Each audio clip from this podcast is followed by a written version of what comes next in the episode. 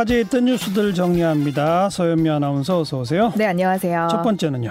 요즘 택배 많이 이용하시죠? 근데 배송 안내 문자는 조심하셔야겠습니다. 이걸 활용한 스미싱이 활개를 친다는 기사에 누리꾼들이 많은 관심 보였습니다. 어떤 내용이에요? 어떻게 조심하면 돼요? 네, 그 문구에 어 택배 확인 부탁합니다라는 그 문자에다가 그 인터넷 링크 주소를 음. 해놓 같이 보내는데요. 예. 그걸 누르면 뭐 소액 결제되거나 개인 정보, 금융 정보 탈취 등의 피해를 당할 수 있다고 합니다. 어. 그래서 이런 피해를 당하지 않으려면 보낸 사람이 불분명한 인터넷 주소는 절대 누르시면 안 되고요. 만일 눌렀다면 출처를 알 수 없는 앱이라는 팝업이 뜬다면 설치하시면 안 됩니다. 예. 또 만약에 실수로 설치를 했다면 즉시 은행이나 증권사 앱을 열고 인증센터 메뉴로 접속해서 공인인증서를 음. 폐기하셔야 한다고 합니다. 네. 또한 이런 피해를 입으셨다면 118번으로 연락하시면 되겠습니다. 118번? 네. 음.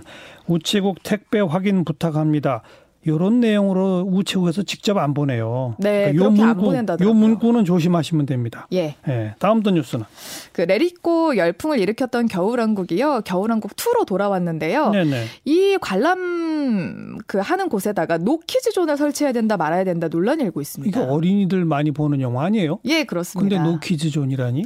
어른들도 많이 보기 때문인데 어. 그 어린이들이 이른바 관크 행위를 한다는 이유입니다. 그 관객 critical의 줄임말인데 타인의 관람을 방해한다는 건데요. 이 아이들이 소리를 지르기도 하고 화장실도 가고 앞자리도 차고 이래서 성인들 관람이 어렵다 이런 주장입니다. 음. 어 그리고 또 이렇게 조사를 한번 해보니까 성인 남녀 1000명을 대상으로 해보니까 한 6명, 10명 중에 6명 정도가 no kids 존에 찬성한다는 입장을 밝히기도 했다고 합니다. 반대하는 입장은요? 어, 어린이와 부모도 원하는 매장에 방문할 권리가 있다는 겁니다. 뭐 실제로 국가인권위원회도요. 그 노키즈존 구성은 차별에 해당할 수밖에 없고 결국 영업을 하는 쪽에서 내부 규정을 만들어서 자체적으로 운영을 해야 된다. 이렇게 이제 전에 이야기를 했었는데요. 예, 예. 를 들어서 일부 어린이가 뭐 방해를 한다면 거친 항의를 받았을 경우 내부 규정에 따라 퇴장 조처를 하는 방법이 있다라는데 이것도 법적으로 강제성은 없어서 이렇게 도 음. 논란일 것으로 보입니다. 예, 참 쉽게 판단하기 어려운 문제네요. 그러니까요. 누리꾼들 생각은 어때요?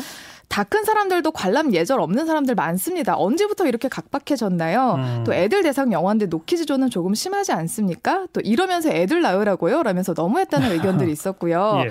겨울왕국은 상영관이 워낙 많아서 일부 구분해도 나쁘지 않을 것 같습니다. 또 애들이 시끄러워도 부모가 잘 타이르려는 모습만 보여도 그냥 보는데 방치하고 있는 모습이 싫은 겁니다. 라면서 노키즈존 찬성 입장 밝힌 댓글도 있었습니다. 음. 상영관이 워낙 많다. 예. 저는 우선 이것 자체가 문제예요. 이게 문제입니다. 상용관 예. 좀 줄여야 됩니다. 네. 오늘 여기까지 수고하셨어요. 네, 고맙습니다. 서현미 아나운서였어요.